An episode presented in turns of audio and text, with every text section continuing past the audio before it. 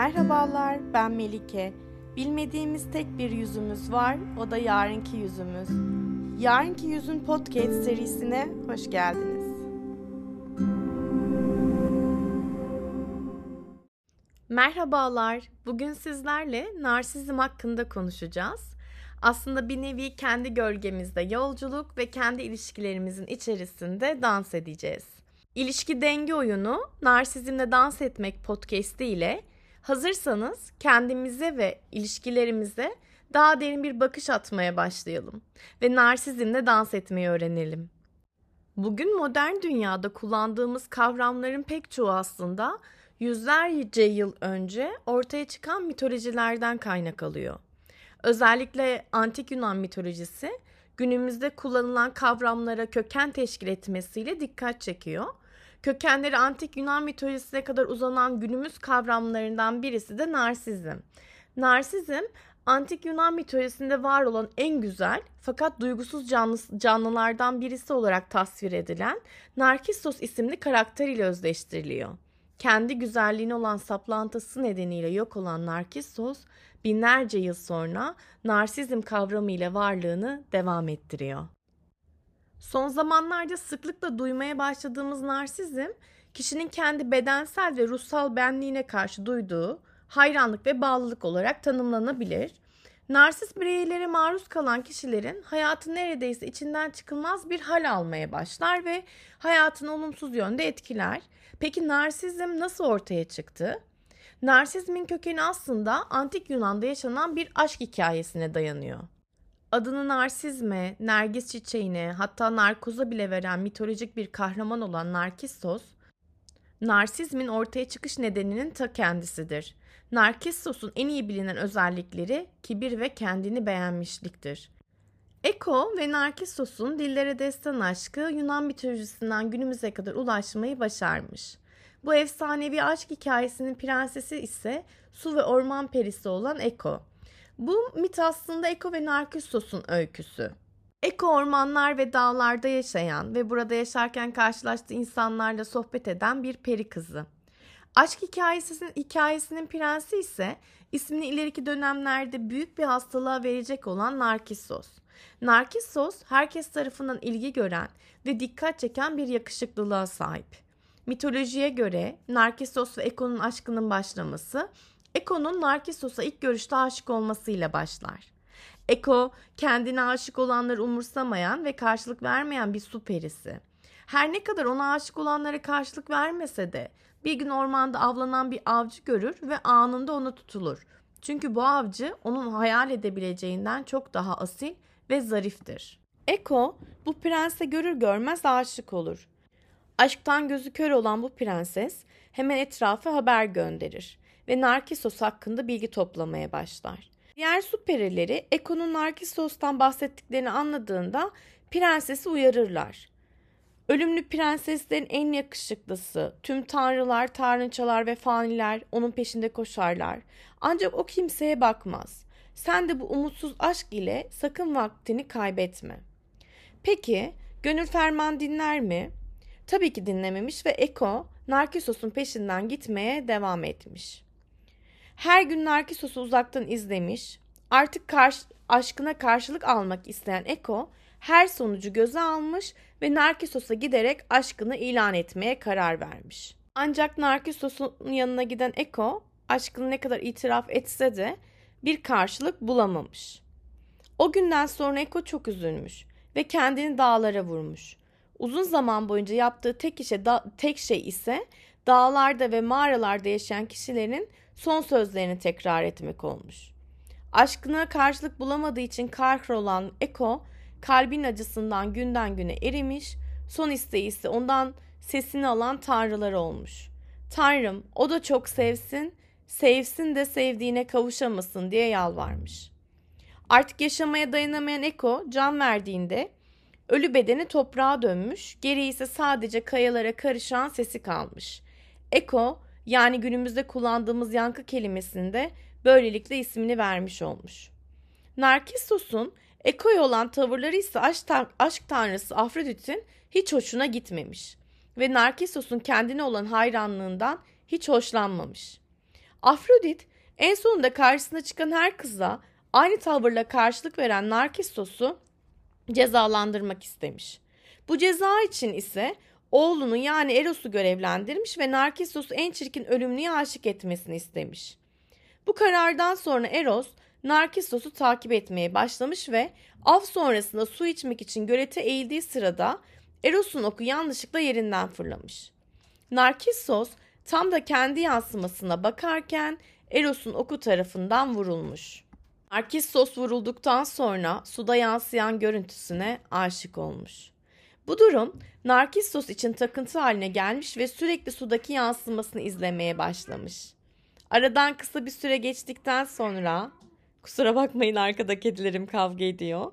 Yine de yine de sudaki yansımasını izleyen Narkissos kendine daha yakından bakmak isterken göle eğilmiş ve suya düşerek boğulmuş. İngilizce'deki fall in love yani aşık olmak, aşka düşmek deyimi de aslında buradan gelir.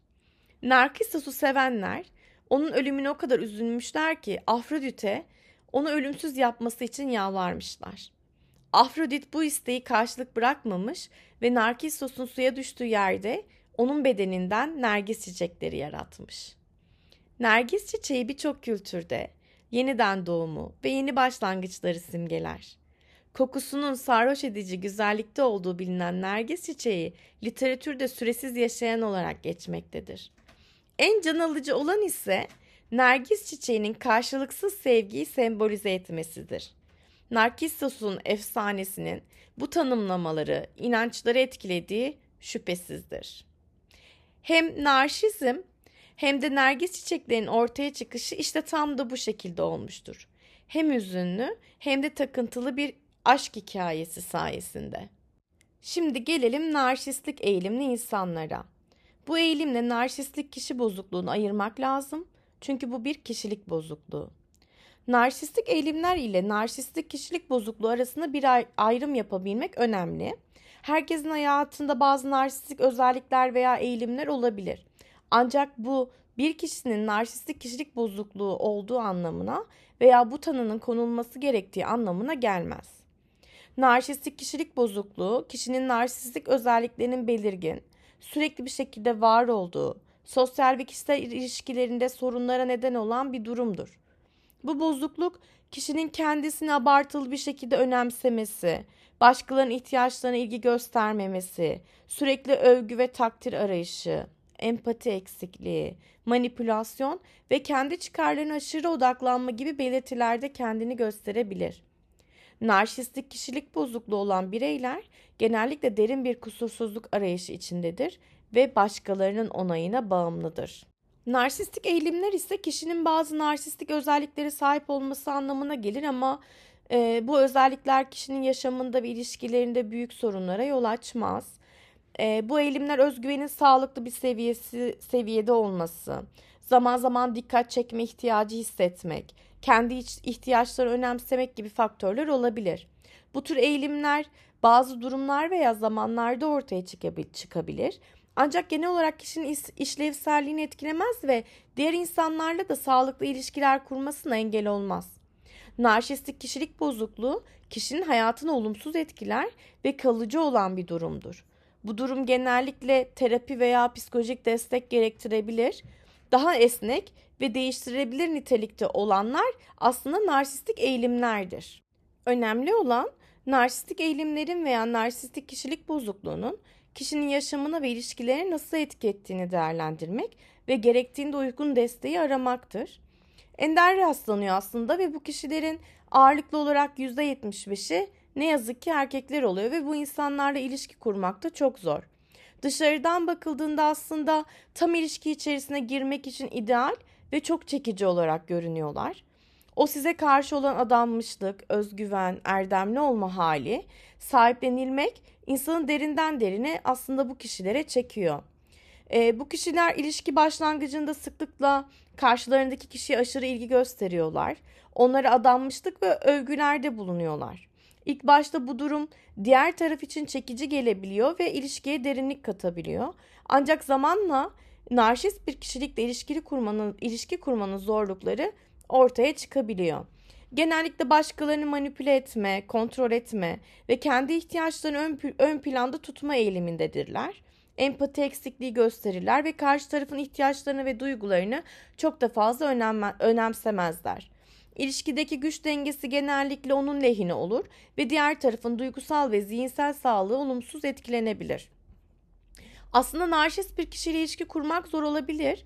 Çünkü onlar genellikle duygusal manipülasyon ve kontrol, kontrol taktikleri de kullanırlar. Kendi ihtiyaçlarını sürekli olarak karşılayabilmek için çaba sarf ederler ve karşı tarafı da kullanabilirler. İlişkide bir denge veya karşılıklı saygı sağlamak günden güne zorlaşabilir. E, bu tür bir ilişki içerisindeyken duygusal yıpranmaya, öz saygı kaybına ve bağımlılığa yol açmış olabiliriz. Bu nedenle e, bu tür ilişkilerde sağlıklı bir şekilde ilerlemek zordur. Bu tür bir ilişki yaşayan kişilerin aslında sınırlarını belirlemesi ve kendi ihtiyaçlarını da önemsemesi de önemlidir. Yani unutmayın, her ilişki bireyseldir ve her narsist kişi aynı da değildir. Narsizm spektrumu narsist kişilik bozukluğu olan bireylerden narsistik özelliklere sahip ancak bozukluğu olmayan bireylere kadar geniş bir yelpazeyi kapsar aslında. Bu spektrumda bazı insanlar hafif narsistik özelliklere sahip olabilir.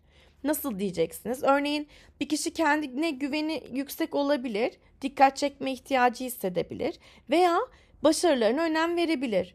Bu durumda kişinin narsistik eğilimleri olsa da ilişkilerinde büyük sorunlar yaşamayabilir ve genel olarak işlevselliğini sürdürebilir. Yani aslında belli oranda narsizme hepimizin ihtiyacı var ve bu yelpaze dediğimiz e, yapılanmada ortalarda bir yerde yer alabiliyorsak e, bizim için bu güzel bir şeydir. Hepimizin sevilmeye, fark edilmeye, önemsenmeye, sevdiğimizin yanında olmaya, kokusunu duyabilmeye ve sımsıkı sarılmaya ihtiyacı var. Başka insanlarla empati kurabiliyor olmak önemli. Her zaman, her durumda olduğu gibi empati kurabilmek ve başkalarının başarılarından ya da mutluluğundan mutluluk duyabilme zaten sağlıklı narsizm belirtisidir aslında.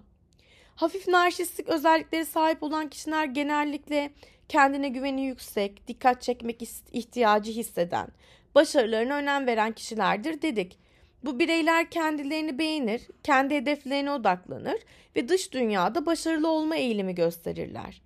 İlişkilerinde de aslında büyük sorunlar yaşamadan genel olarak işlevselliğini sürdürebilirler. E tabii ki bu bireyler de bu kapsamda başkalarının duygularını da önemserler, empati de kurarlar ve karşılıklı ilişkilerinde uyum da sağlarlar. Ancak zaman zaman dikkat çekme ihtiyaçları ve kendi çıkarlarını önceliklendirme eğilimleri olabilir. Bu durum ilişkilerde bazı zorluklara tabii ki neden olabilir ama e, daha yoğun narsistik özelliklere sahip olan kişilere kıyasla daha işlevsel bir şekilde başarı, e, daha işlevsel bir şekilde başa çıkabilirler. Özgüveni yüksek insanlar daha cesur, artıları eksileri görüp ona göre hayatlarını şekillendirebilen, kendilerini kabul edebilen insanlar, hayat zorlaştığında da kendilerini ayakta tutabilecek gücü ve kudreti bulabilen insanlardır. Arkadaş ve eşlerini, sevgililerini, yani aslında eş ya da sevgili fark etmez, hayat arkadaşı diye nitelendirmek çok daha doğru olur. Onları olduklarından daha iyi görebilirler. Bu zaten sağlıklı narsizmin bir yapı taşıdır. Patolojik narsistlerden bahsedelim bir de. Daha yoğun, zararlı bir şekilde ortaya çık- çıkmış olan bir noktada bulunurlar. Narsistik kişilik bozukluğu kişinin kendini aşırı bir şekilde önemsemesi, başarı ve güç arayışı, başkalarını sömürme, empati eksikliği ve yoğun bir ihtiyaç duygusu gibi belirgin özellikleri karakterizedir. Ee, aslında şöyle, patolojik narsist nedir? Kendilerini olağanüstü, üstün ve özel hisseden insanlardır. Başkalarını manipüle etmeyi severler, kontrol etme ve sömürme eğilimindedirler. Ee, hep bahsettiğim gibi empati kurma yetenekleri sınırlıdır ve genellikle başkalarının duygularını ve ihtiyaçlarını önemsemezler. Kendi çıkarlarını her şeyin üzerinde tutarlar ve diğer insanları kendi amaçlarına hizmet etmek için kullanırlar. Sürekli övgü, takdir ve hayranlık arayışındadırlar. Kendi başarılarına ve görkemlerine aşırı bir şekilde odaklanırlar ve başkalarının da bunları fark etmesini isterler. kendi eksikliklerini kabul etmekte zorlanırlar ve eleştirilere karşı aşırı duyarlı olabilirler. Bu tür kişilerle ilişki kurmak zordur. Çünkü ilişkilerinde manipülasyon, sömürü, duygusal istismar ve bağımlılık olabilir. İlişkideki diğer kişiler genellikle sürekli olarak narsistin ihtiyaçlarını karşılamaya çalışırken kendi ihtiyaçlarını ve sınırlarını ihmal ederler. Patolojik narsistlerle ilişkide olmak, duygusal zorluklar, düşük özgüven, güvensizlik ve kendini değer kaybı gibi sonuçlara yol açabilir. Bu nedenle ilişkide olan kişilerin aslında yine destek alması, sınırlarını koruması ve kendi refahını önemsemesi önemlidir.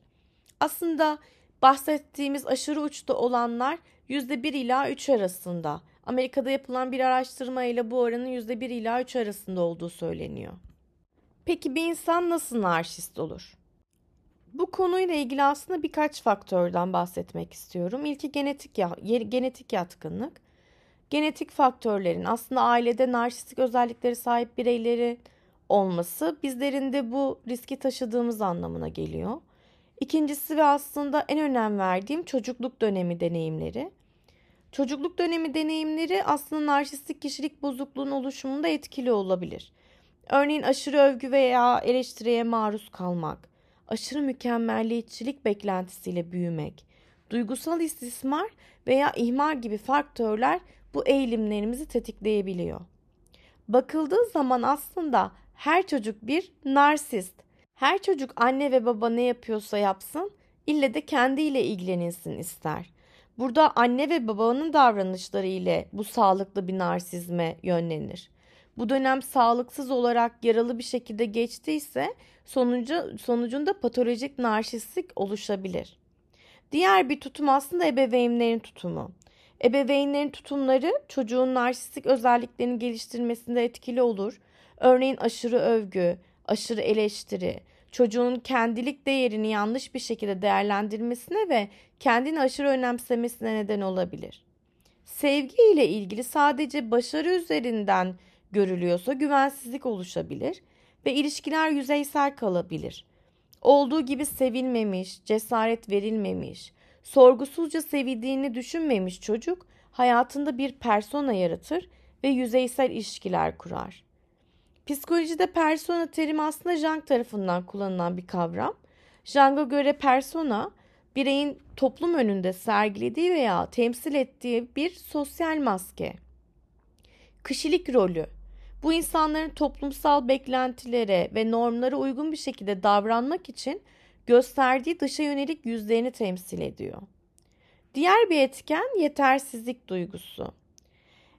derinlemesine bir yetersizlik veya düşük benlik değeri duygusu yaşanırsa narsistik kişilik bozukluğu var diyebiliriz.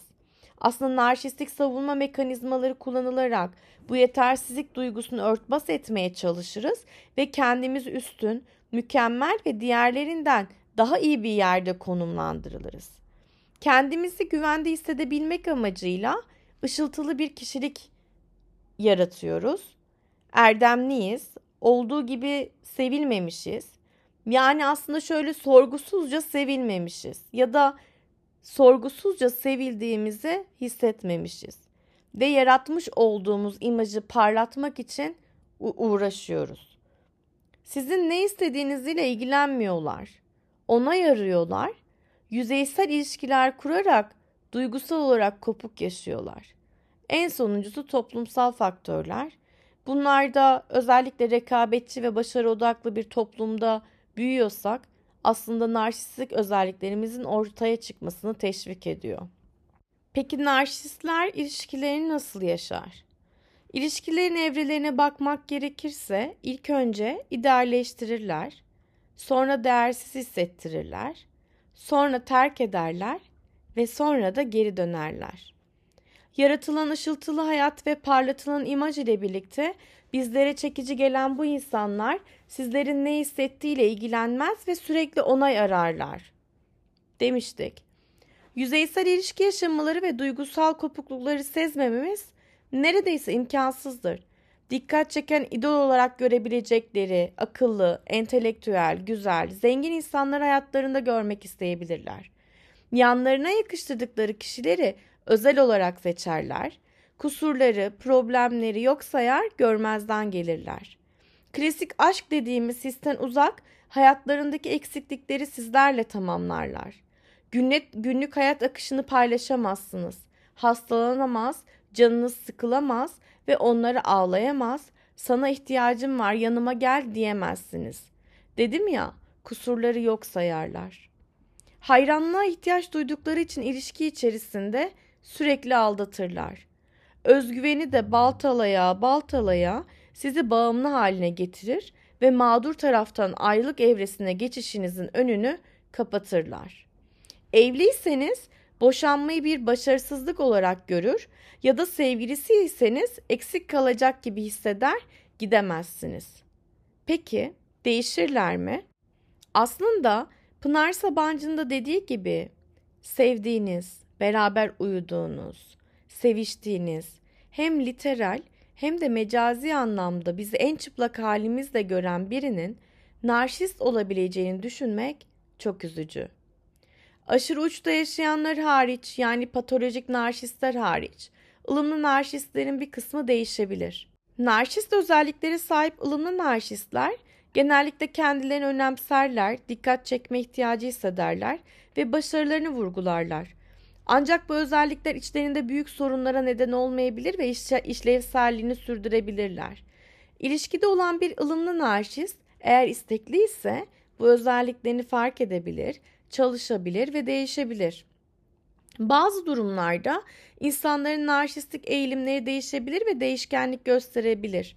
Özellikle kişisel zorluklar veya travmatik deneyimler gibi yaşam olayları aslında bu özelliklerin artmasına veya azalmasına neden olabilir. Mesela bir kişi hastalandığında veya zor bir dönemden geçtiğinde daha fazla ilgi, sevgi, dokunma ihtiyacı hissedebilir. Bu çocuklu, çocuksu hislerin artmasına ve daha fazla dikkat arayışına yol açabilir. Bu durumda narsistik özellikler geçici olarak artar. Ancak bu geçici bir değişiklik olabilir ve kişi iyileştikçe veya durum normale döndükçe bu özellikler azalabilir. Dengeli bir şekilde kendi ihtiyaçlarına önem vermek, öz saygıyı korumak, sağlıklı sınırlar belirlemek anlamlıdır. Bunlar insanın sağlıklı bir benlik duygusu geliştirmesine ve başkalarıyla sağlıklı ilişkiler kurmasına yardımcı olur. İlişkilerin neden sağlıklı bir şekilde ilerlemediğini düşünüp ilişki içinde oldukları insanlara ne kadar zarar verdiklerini görebiliyor olmaları lazım. Fark etmek lazım, anlamlandırmak lazım ve sonrasında da artık çözüme ulaştırmak lazım. Gerçekten değiştirmek istemek lazım, paylaşmayı öğrenmek lazım. Uzun bir yol olabilir ama asla olmaz, denemez. Aşırı uçta olanlar için zaten yapacak bir şey yok. Tabii mümkünse uzak durup, sınırları koruyup mesafeyi koymak lazım ve bir şeyleri sonlandırmak lazım. Özgüveninizi fare gibi kemirmelerine izin vermeyin. Biz ne yapacağız? Asıl soru bu. Sonuçta her zaman ilk önce ben olmalı, ben olmalı ki sonrasında sen de var olabil. Kendi zaaflarımızın farkında olacağız, manipüle olmayacağız. O ışıltılı hayatın, o güzel davranışların, hayatta sanki bir tek siz varmışsınız gibi hissettirmesine izin vermeyecek ve bunun büyüsüne kapılmayacaksınız. Terk edilme, duygusal yoksunluk içerisindeysek çok kolay manipüle olabiliriz çünkü. Kendimizi tanımamız, bir ilişkiden ne beklediğimizi iyi tanımlamamız lazım. İnsanlar arasındaki ilişkilerde dengeli bir denge bulunmalıdır. Burada mısınız? Hala bende misiniz? Tekrarlıyorum. İnsanlar arasındaki ilişkilerde dengeli bir denge bulunmalıdır. Kendimizi önemsemek ve ihtiyaçlarımızı karşılamak önemlidir. Ancak bunu yaparken başkalarının haklarına, duygularına ve ihtiyaçlarına da saygı göstermek gerekmektedir. Eğer ki terk edilme duygusu veya duygusal yoksunluk içerisindeyseniz, manipülasyona karşı daha savunmasız olabilirsiniz. Bu nedenle kendi duygusal iyilik halinizi korumak için öz bakımınıza odaklanmanız önemlidir. Kendinizi güvende hissetmek ve kendinizi sevmek için zaman ayırın. Destek aramak, güvendiğiniz insanlarla konuşmak ve bir terapistten yardım almak da faydalı olacaktır. Manipülasyonlara karşı bilinçli olmak, kendi değerlerinizi ve sınırlarınızı bilmek ve başkalarının size zarar vermesine izin vermemek için gereken adımları atmak zorundasınız, atmak zorundayım. Kendinizi güçlü ve özgür hissettiğinizde manipülasyonlara karşı daha dirençli olabilirsiniz ve daha sağlıklı ilişkiler kurabilirsiniz. Unutmayın, kendi değer, değerinizin farkında olmak, başkalarına bağımlı olmadan da mutlu ve tatmin edici bir hayat sürdürebileceğinizi gösterir. Kendinizi sevmeniz ve ihtiyaçlarınızı karşılamanız önemlidir. Karşımdakini değiştirmem mümkün değilse de kendimi o ilişkinin döngüsünden kurtarabilirim. İlişkideki, karşıdaki kişiyi değiştirmek her zaman mümkün olmayabilir. Çünkü değişim isteği ve çaba her iki tarafın da ortaklaşa göstermesi gereken bir şeydir. Ancak kendi davranışlarınızı, tutumlarınızı ve tepkilerinizi değiştirme gücüne sahipsiniz. Özgürlük, anlam arayışı ve bir ilişkiyi yaşama isteği. Kendine rağmen yaşama isteği. Bir ilişkiyi sağlıklı ve mutlu bir şekilde yaşamak için ne lazım diyebilirsiniz?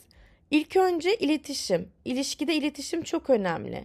Açık, dürüst ve empatik bir ilişki kurmak, duyguları, ihtiyaçları ve beklentileri paylaşmak ilişkinin sağlıklı bir şekilde ilerlemesini sağlar.